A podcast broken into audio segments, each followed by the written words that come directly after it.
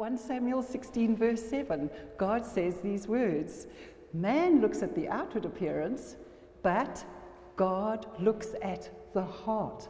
Men and women look at the face, but God looks into the heart. We, we so, we're so quick to judge a book by its cover, aren't we? And even in the movie, in Beauty and the Beast, there's this, there's this line that says, Don't be, um, don't be deceived by appearances. Beauty is from within. But that is dependent on what is actually within. So don't be deceived on, by appearances, but beauty or even ugliness comes from within. And today, we're just going to look briefly, we're going to touch on the movie from Beauty and the Beast. And just to start off, we're going to draw some comparisons between Beauty and the Beast, and we're going to compare, compare Beauty and the Beast to the lives of King David and King Saul in the Old Testament. And we know that in the Old Testament, the children of Israel no longer wanted judges, they demanded a king. So the children of Israel demanded a king, and Saul was made king number one. He was the people's choice in every way. The Bible says that there was no other person more handsome than this guy. And when he stood up, he was head and shoulders above everybody else. He was exactly what the people wanted. He fitted the bill. He was just perfect in every, he even looked like royalty. So they were quite happy and with, with, with the choice of Saul. And he started off his journey really well. His, his kingly role, he started off well. But he started to disobey God. He started disobeying God. He became jealous. He became puffed up, full of pride, full of arrogance, thinking he could do whatever he wanted without God. And so God rejected him. God actually rejected the first king, King Saul. So, uh, lesson for us beware of pride. Pride is always followed by its first cousin called a fall. Pride, before pride, with pride comes a fall. Pride comes before a fall, and a haughty look before destruction. So God chose the second king of Israel, who is King David. And this young shepherd boy was overlooked by his own father, by his own brothers. He was the youngest of eight sons. He had no rank, he had no wealth, he had no inheritance, he had no, there was no reason for him to be considered as king. And despite his humble, his humble beginnings, despite instead of, instead of looking at you know his size and his age and his lack and the fact that his, his role was as a shepherd boy god raised him up from that position of low esteem from that position of low esteem looking after sheep. Man they are thick. But really but, but god had this guy sit on a throne reigning over Israel. He became the greatest king of Israel. So God chose the seemingly insignificant young shepherd boy. So I just want to encourage you, you know what? It doesn't matter where you come from. It doesn't matter where what your past was. The Bible says that God chooses the foolish things of the world to confound the wise and the weak things of the world to shame the strong. Don't be impressed by the outward appearance. Man looks at the outward appearance, God looks at the heart. And so, looking at the main character of Beauty and the Beast, and we look at the guy who starts off the beast, who starts off as a prince. And um, what I like about the movie is all throughout the movie, um, Beauty has a name. Her name is Belle. Belle. Belle is the beauty. Beast doesn't have a name. Throughout the whole movie, there's no name given to him. This guy who starts off as a prince, he's not named. And I love the fact that this is not a picture of God because God says to us in Isaiah 43 says, Fear not, for I have redeemed you. I have called you by your name. God knows your name. He knows your postcode. He knows where you come from and He knows where He's taking you. So we're not, we're not talking here about that this prince is a parallel to anything like that. We're just giving him an example as like a Saul. But he started off as a prince. He even looked like royalty. He was head and shoulders above everybody. He commanded uh, court to, to, to, to everything sort of circled around him. You know, he, he, he would open up his mouth and say, I want this, and he would get it most of the time. But he was privileged, he was pompous, he was prideful, he was arrogant, and um, he was manipulative and controlling and just a nasty piece of work. And whenever, whatever he wanted, he got. But it was only for a season. So he had the money, the looks, the prestige, the power. It sounds all good. But his heart was bad. And that heart cost him everything. And then one day, this enchantress arrives and she asks, she's seeking shelter from a storm, and she offers him a rose in payment to seek shelter from the storm. And the prince, being selfish, being him his usual self, he refused to. And he didn't know that she came disguised as an old beggar. He thought she was just an old beggar, but she was actually an enchantress. And so she cast a spell. She warned him.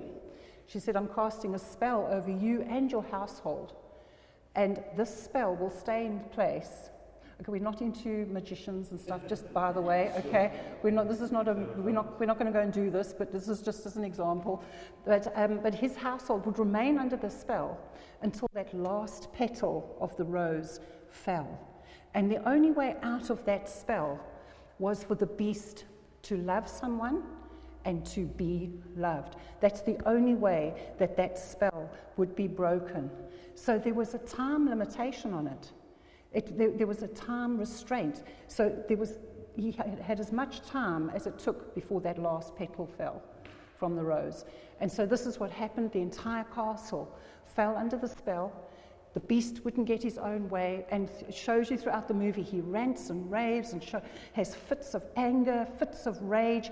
He, he's just really displaying temper tantrums. He was a real nasty guy. And everyone in the household was affected by him by his rages, by his tantrums. And in fact, everybody in the household was transformed into something else. So there was a teacup and there was a teapot and there were all these characters displayed throughout the movie. But they were all subject to his temper tantrums. And you know, just bring, bring it home a little bit. How many of us know that we control the atmosphere in our home? We control the atmosphere in our home. You know, whenever we throw a temper tantrum, when we start pouting and um, sulking, you know what? It affects everyone else in the home. Even if you're living alone. And I know there are some in this, in this congregation where people live alone. I lived alone for a number of years, and I know what it's, I used to get on my own nerves. Like, because I'd get myself so upset with myself. Like, what's wrong with you, Sandy? Come right. You know what? I'd get on my own nerves. But our attitudes affect others. Our attitudes can affect our household. Um, when we go to work, our attitudes can affect our colleagues. Or if you're still at school, your attitude can affect your school friends. So life isn't all about us getting our own way all the time. The Bible says we're to consider one another, to prefer one another, to be kindly affectionate to one another, to love one another. So let's set the atmosphere right in our homes. Everybody here is responsible. You're responsible for the word you hear. Okay, so you're responsible for setting the right atmosphere in your homes. Turn on the light. Turn on the light. Jesus is the light. Come on. So let's go home. We're going to turn on the light in our homes and we're going to set the atmosphere in our homes. So, anyway, in this movie, um, Belle's father is um, captured by the beast and he's imprisoned. So, Belle goes looking for her father and finds him, and she offers to take her father's place in prison. So, she exchanges her freedom for his. So, she goes to prison, and the father goes free. And initially, Belle, uh, uh, the beast, wanted Belle for himself. He was taken by her beauty. He was captivated by her beauty. And he was also he, he was touched by her love for her father, the fact that she was willing to go to prison and let her father go free. But Beast locked her up as well in a prison for a time as well. And I love what Chris shared recently. He was saying this. He said, Lust is about taking, whereas love is about giving. Lust takes at the, takes at the expense of others, whereas love gives at the cost to self. I'm going to repeat that. Lust takes at the expense of others. Gimme, gimme, gimme. It's all about me. Whereas love gives at a cost to self. And who better than Jesus Christ? For God so loved the world that he gave his only, one and only Son. He gave his best. He held nothing back at a cost to himself. He forsook his own son. When Jesus was on that cross, he said, My God, my God, why have you forsaken me? God turned his back on his only son because of the sin of the world that was placed upon him. God gave his only son, Jesus Christ. And just as uh, just to know that nobody took Jesus' life from him, he gave his life. He gave himself as a ransom for many, the Bible says. So back to our story about Beast, Beauty and the Beast. Beast was attacked by wolves, and, um, and Belle starts nursing him back to health. And slowly but surely, um, Beast starts falling in love with this girl, this beautiful girl. He was, and he was taken by her kindness that, he, that she showed towards him. She started nursing his wounds. And Beast found redemption through love. That's how he found redemption. He had a life transforming moment. And it was the kindness of Belle that, that melted his heart. It was the kindness of her that touched his heart. And it's the same for us. It's the same for us. Our life transforming moment, our redemption is based on that goodness, on that mercy, on that kindness, on the love of God through Jesus Christ. You know, it's the goodness of God that leads us towards repentance. And that repentance, that turning away, that turning away from our old life and embracing Jesus into the new is what causes our own personal life transforming moment. There's an exchange that takes place. There's an exchange. God takes away our old sin nature. He doesn't just cover it, He takes it away. As far as the east is from the west, so far has He removed our transgressions from us. He takes away our heart of stone and gives us that heart of flesh. And in an instant, we are saved.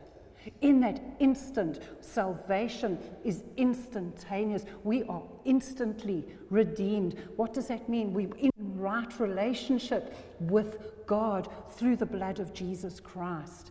The minute you receive Him, the minute you receive Jesus Christ as your Lord and Savior, you're redeemed. You're saved. That's it. Your old is gone. The new has come. He's given you that new heart, that new heart of flesh. Oh, it's wonderful. But you know what? So salvation is instantaneous.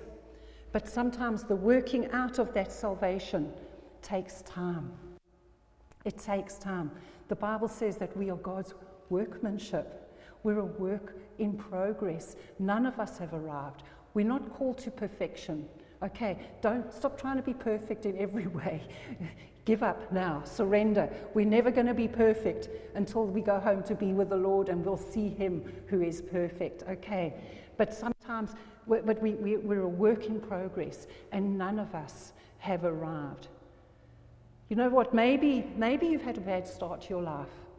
You know, maybe you, if you try and figure out who am I in the midst of this Beauty and the Beast story, the Saul, the King Saul, or the King David story, where do I fit in? Maybe you've had a bad start in life. Or maybe you've, you've had a good start, and you've, but you've made some bad choices.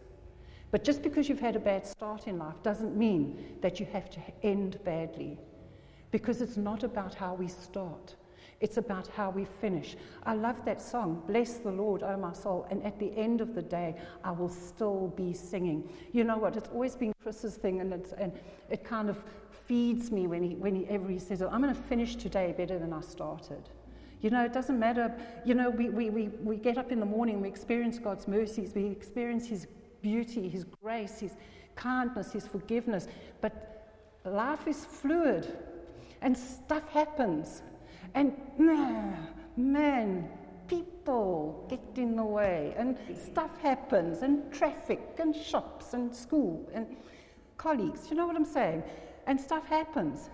But determine in your heart, you're going to end today with a song on your heart. Because that's what, that's what that new heart can do. It sings, it, it, it glorifies God. Thank you, Lord. I'm going to end this day better than the way I began. It's not how you start, it's how you finish. But when you stumble, because I'm sorry, I'm not confessing this over you, but okay, I'll speak to the sanctified ones. If you ever stumble, okay, just repent, just repent, forgive yourself, dust yourself off.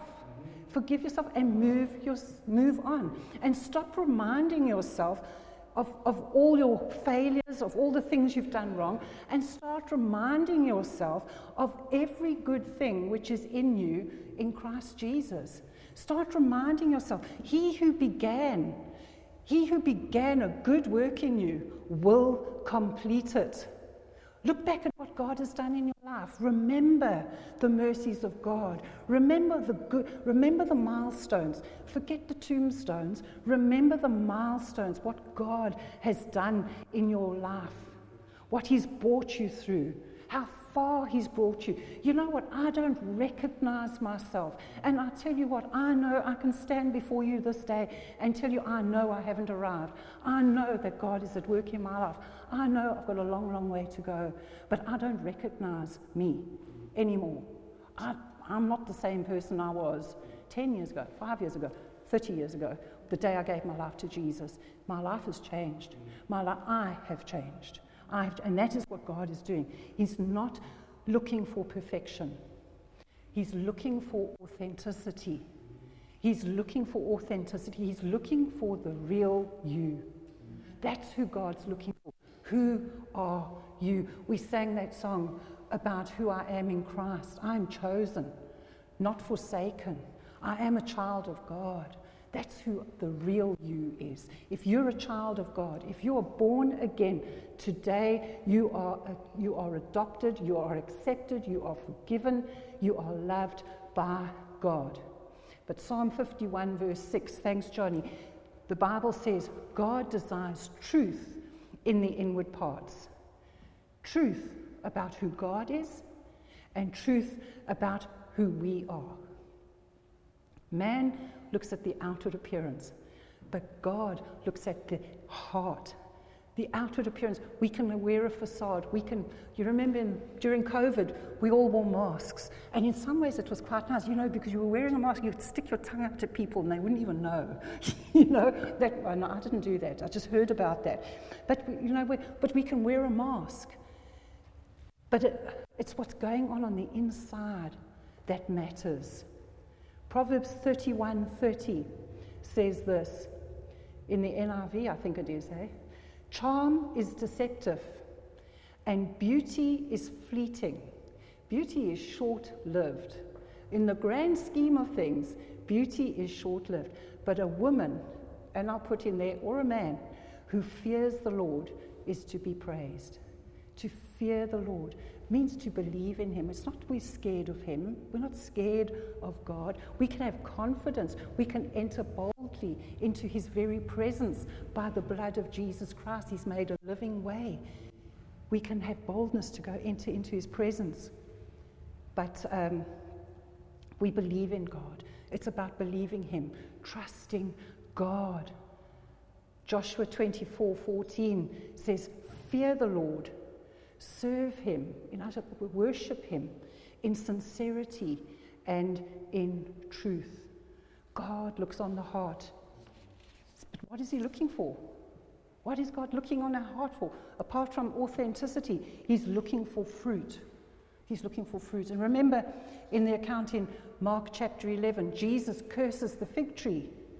He curses the fig tree the fig tree, the reason he cursed the fig tree is because the fig tree was displaying all these leaves, but there was no fruit.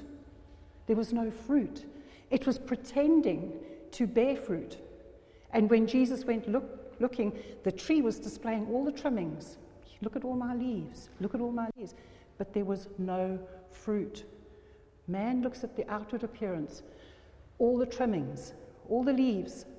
You know, and sometimes even, um, you know, I'm sorry to say this, but sometimes I've seen some people that can look good on the outside. They can even sort of blossom. They can show off a little flower blooming here and there and a little flower blooming here. But we're not called to be blooming Christians.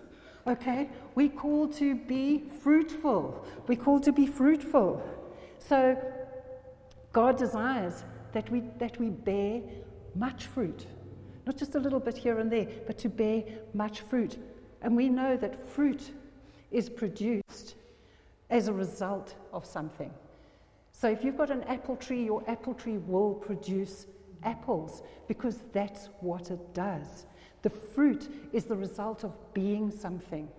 It's not as a result of doing something. We are human beings, not human, human doings. Okay, the apple tree produces apples because of what it is. We produce fruit. The Holy Spirit produces the fruit in us. We have the fruit of the Spirit within us. And we should be able to manifest, that fruit should manifest in our lives.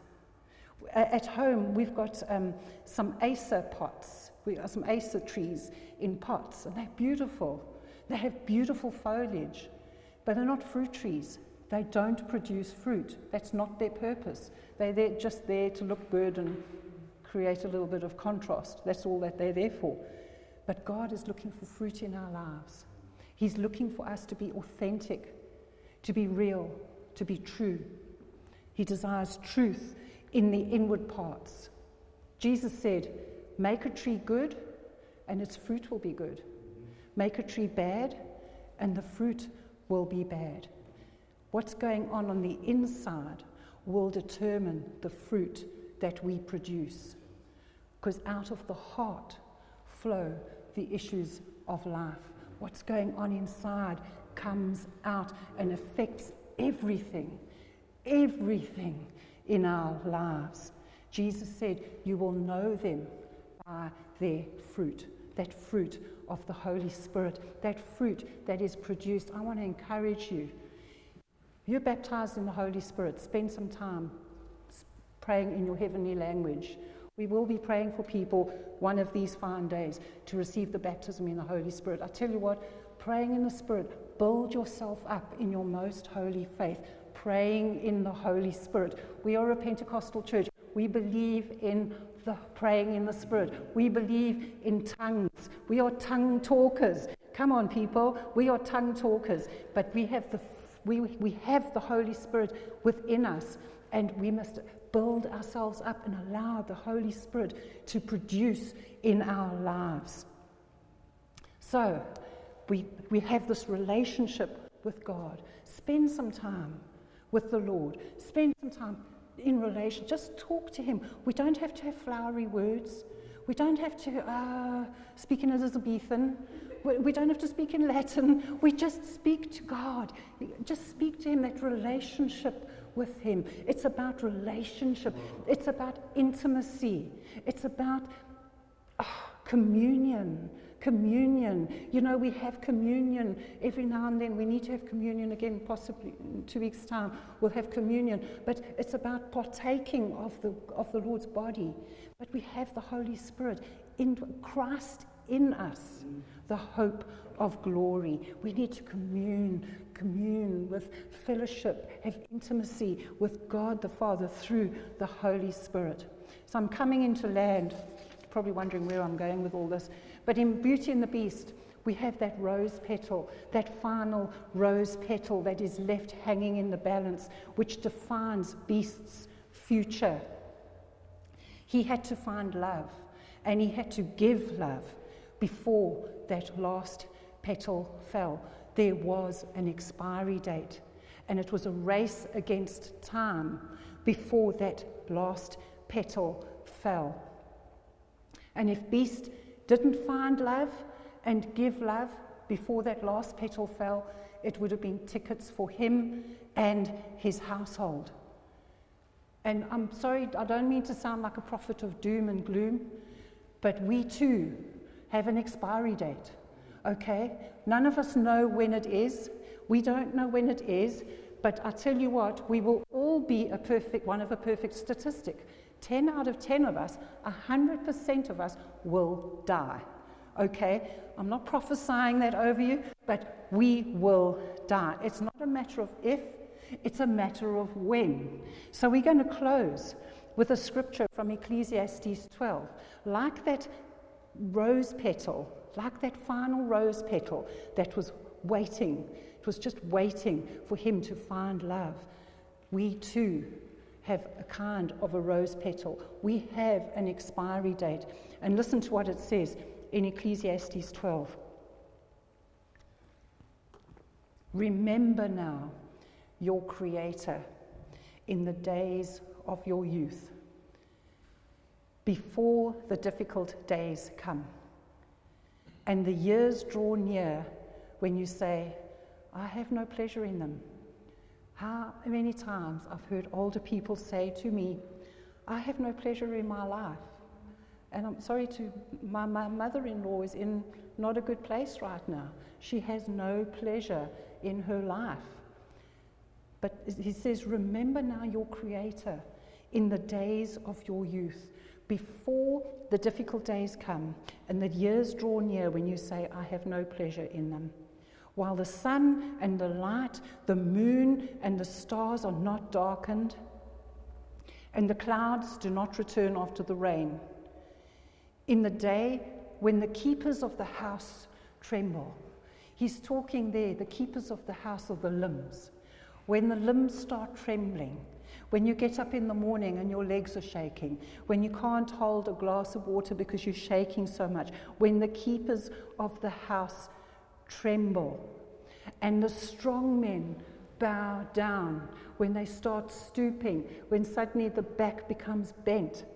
When those grinders cease because they are few, boop, there goes the tooth, there goes another one. When the grinders of the teeth grow few, uh, they cease because they are few. And those that look through the windows grow dim, when the eyesight starts, starts going a little bit foggy, when the doors are shut in the street and the sound of grounding, grinding is low, when the hearing isn't working as well as what it used to, when one rises up at the sound of a bird, suddenly you're waking up at 4 a.m., 5 a.m., and um, you don't require much sleep you, you, as you get older, you, you, you don't need as much sleep. You know, when, when I was growing up, I thought, I can't wait to get old because when I get old, I'm going to be able to sleep until 10 o'clock every morning. That's, what, that's my mission in life. And then suddenly, as I got older, I was like, but it's like 6 a.m., it's like 5 a.m. I, I want to sleep until 10 a.m., but I just don't, so I get up. Uh, but we don't need as much sleep. And all the daughters of music are brought low. There's no pleasure in sound. There's no pleasure in music, even. And um, all, um, also, they're afraid of height and of terrors in the way. People can become fearful. When the almond tree blossoms, when an almond tree blossoms, it goes white. So when the, when the hair starts going grey, There's nothing wrong with it. When the grasshopper is a burden, when the grasshopper starts dragging his feet, when he's lost that spring in his step and desire fails, when the person has no joy, no desire for the good things in life, it says, For man goes to his eternal home, and the mourners go about the streets. Remember your Creator before the silver cord is loosed. Remember your Creator before that last petal falls. Once that last petal falls, it's too late. Once that silver cord is severed, it's too late. Remember your Creator before the silver cord is severed. That silver cord, he goes on and he talks about the golden bowl is broken. He's talking about something of value. And he's talking about you, child of God. You, your life, your life matters. You are important to God. Your life has value. And how you live your life matters. How you live your life matters. Decisions made in this life affect your eternity. Decisions, decisions. God desires truth in the inward parts. Jesus said, I am the way, the truth, and the life. Jesus is the way. No one comes to the Father but by Jesus. He is the truth. Choose Jesus. Choose Jesus. Choose the truth today. Desire that truth in the inward parts. Don't put it off another day. Remember your Creator while you are still alive. Let's just close our eyes. Let's just pray.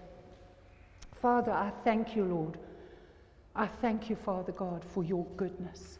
I thank you, Jesus, that you are the way, the truth, and the life, and that no one comes to you but by you.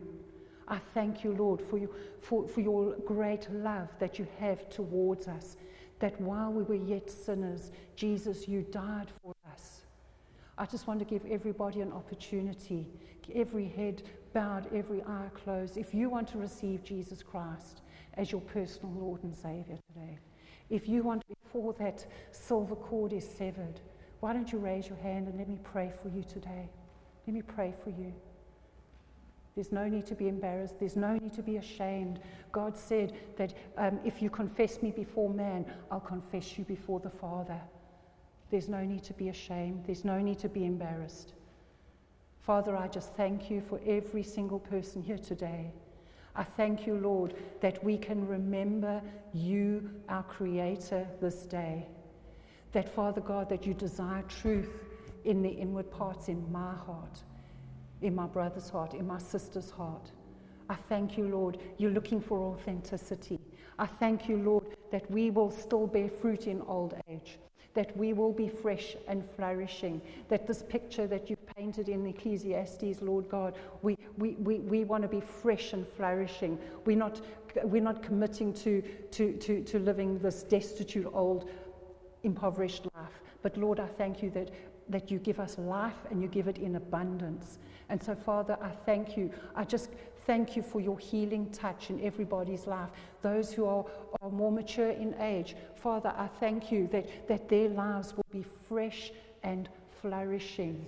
That, Lord God, that they will still bear fruit in old age. And those that are younger, I thank you, Lord, that as, as they go about their business on a day to day basis, that they will remember you. They will remember you. They will remember your goodness. They will remember the work that you've started in them. You will complete. And we give you praise and we give you thanks in Jesus' mighty name. And all God's people said, Amen and amen.